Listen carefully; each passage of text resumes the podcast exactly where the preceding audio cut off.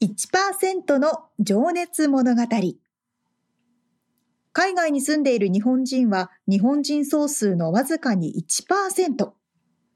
この番組では海外進出や起業を果たしたビジネスオーナーや経営者、また各業界のプロフェッショナルな方々へ対談形式でインタビューをしていきます。日本の未来を背負うグローバルなプロフェッショナルたちの仕事哲学とそこに燃える情熱に迫ります。You ready?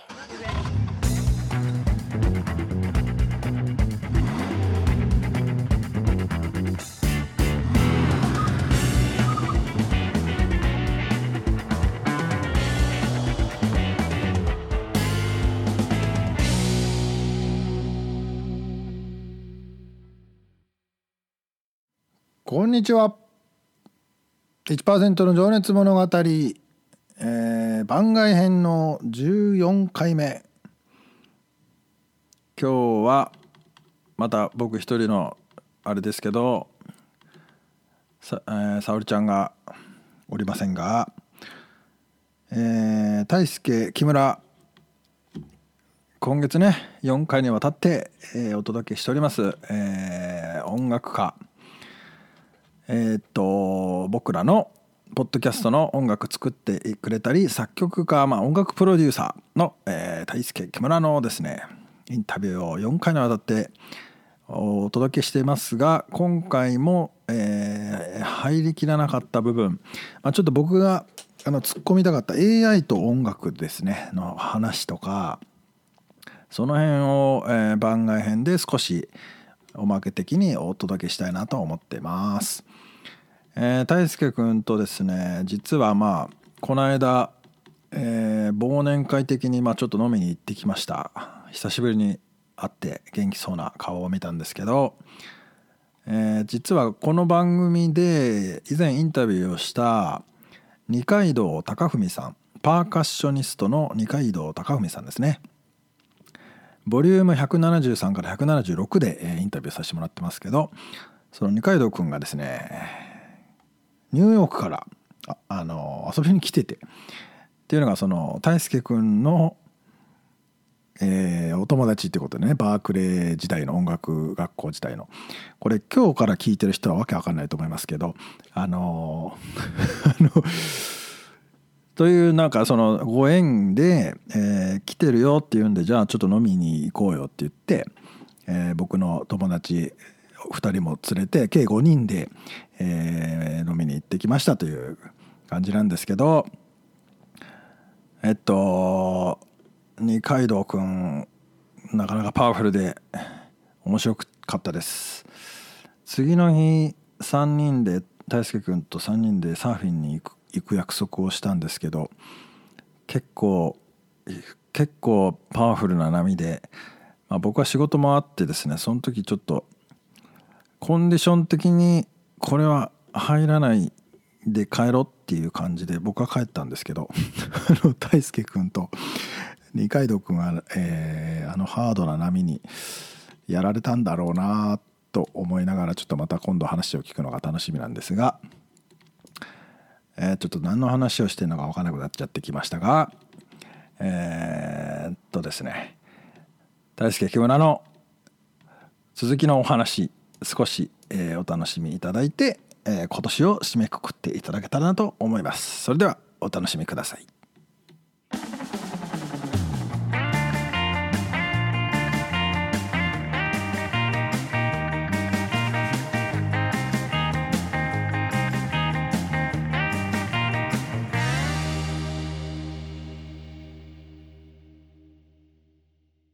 はい、じゃあ今日はえー、2030年にオスカーを取る作曲家、はい、大輔木村にお話を伺いました。大輔君、ありがとうございました。ありがとうございました。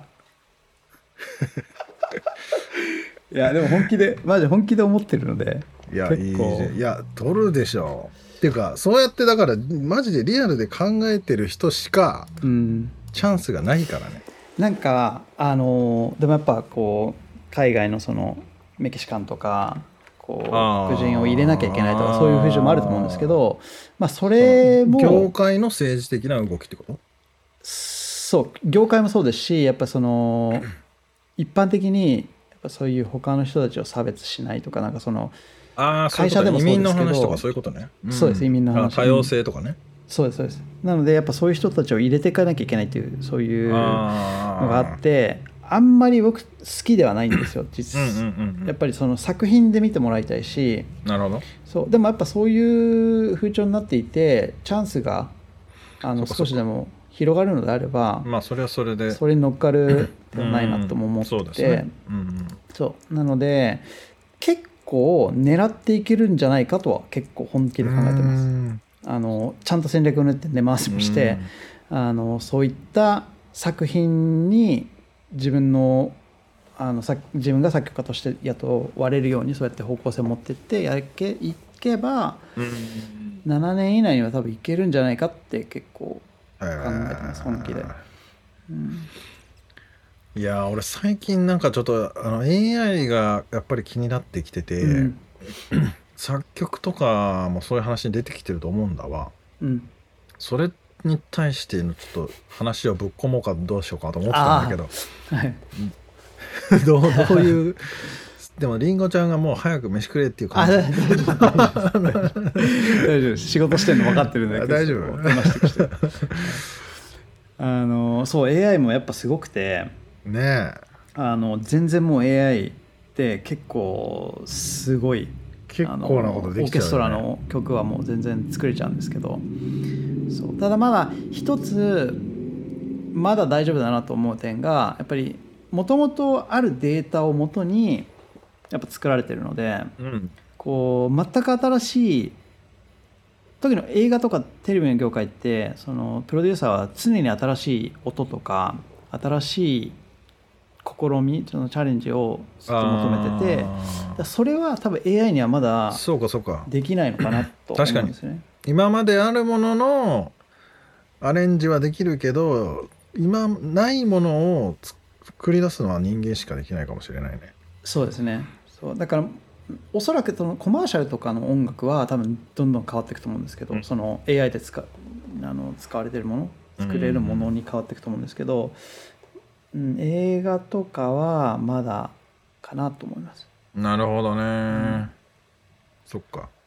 まあじゃあ別にそこを脅威に感じるとかそういうことはないの？今のところないですね。まあでも使えるところは使ってやろうとかそういう感じもない？あもちろん。でも僕らも多分その AI が出た以上多分それを AI を廃止するのはもう難しいと思うんですね。そうだよね、うん。なのでうまくその AI を使って時間効率を良くするかとかうん。だそういう使い方をうんしてって、もう AI に頼めると頼めるとか全部頼んでそ,、ね。のそれで時間セーブしたその時間でまた新しいクリエーションうん。に、あのフォーカスしていくって感じ。なるほどね。うん。いやでもそういう意味ではねそういう意味でもそのやっぱ生き様っていうのがうん。ね。そうですね。大事だよね、どうやって生きていくかっていうのが。本当にそうですよね。そう。もしくは、えっと、AI 出てきてあのー AI だと結構完璧にしてくれると思うんですけどあのーいい意味でその不完全さっていうものに多分今後人は注目していくのかなと思っていてはいはいはいはい。やっぱりその AI で完璧にされたものって思うとあ AI がやったんだねって多分人間興味がなくなると思うんですよ。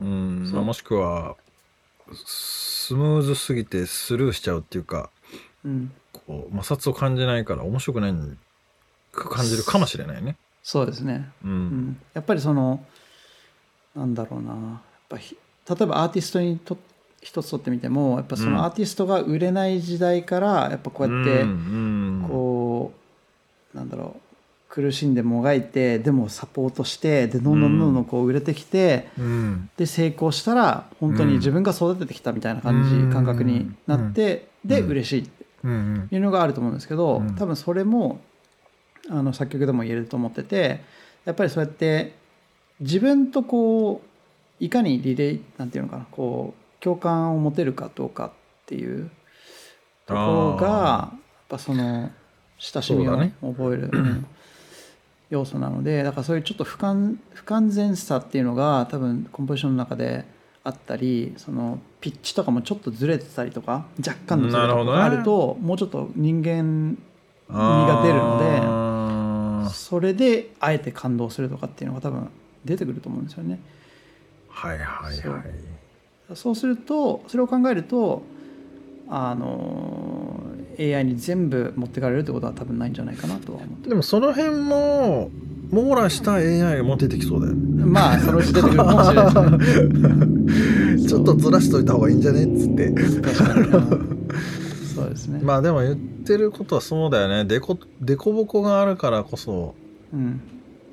ねしっくりくるというかいまだにまだそのライブのコンサートがあるのってうん。多分それで、うん。その例えばストリーミングで普通に家で曲聴いてれば別にはいはいはい。すごく完璧な そのちゃんとミックスもマスタリングもされたもの綺麗に聴けるわけだけどね。うんうん。それをあえてコンサートに行って同じ曲を聴きたいって思うのって、うん。やっぱりそうやってうん。本人たちが演奏してて多分間違えたりもともちうん。ろんすると思うんですけど、うん。そこの雰囲気場の雰囲気ってものをうん。やっぱり味わいたいからこそそう。行くじゃないですか。いや俺逆にね CD と同じようなクオリティでね歌われるとね腹立つもんね。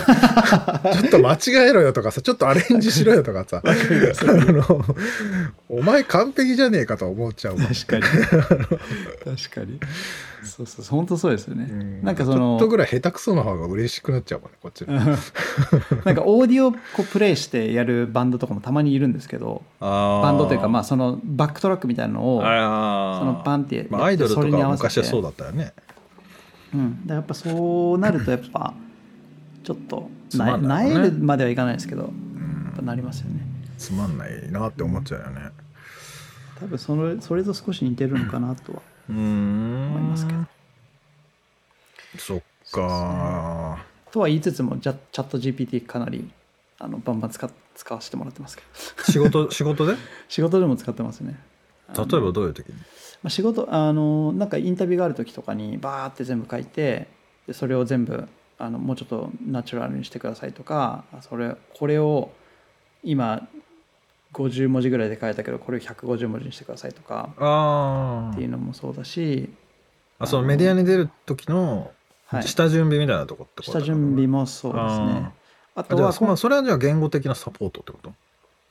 そうですね。ああと、は、えー、と例えば今回のそのイタリアのうんうんうん。そのチェロその大学に関してもそのイタリアでのそのトップ、トップ10、20のその大学はどこですかとか、うん。そういうのをパッてややるとすぐ出てきたりするしあとは、えー、と音楽のタイトルを考えるときに僕タイトルつけるのすごい苦手なので今今回はじゃあ、えー、とマーベルの、えーこのこれ用の今音楽を書いてるけど、うん。えーこういう例えば、えー拳銃のサウンドエフェクトを入れたりとかナイフのそういう、えーこういう音を使ってるのでなんかそれの表現、それのなんだろうなあまだ今アクションシーンにあ適したタイトルをとかそういうこと？たそうですね。で、うん。10個くださいとか言ってバーって全部くれたりとか、まあ俺もそういうのはやるね。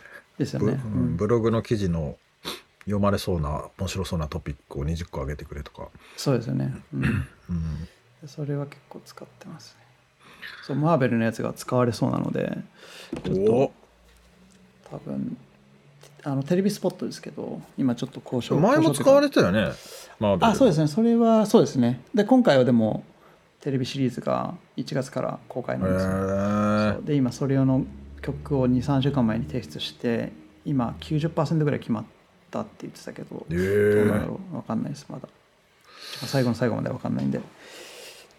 そうっすか大活躍ですな本当に。ないやこれ今オフレコと思いきや収録してるけどあその これ流していい？これ。あ全然いいですよ。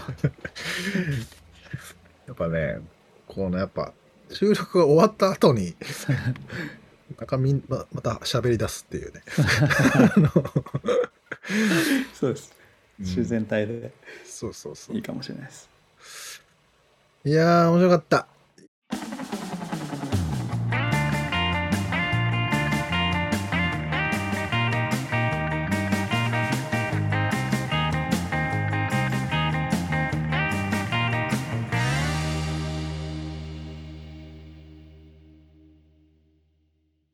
はいという感じで、えー、今年もゆるりと終わっていきたいと思います。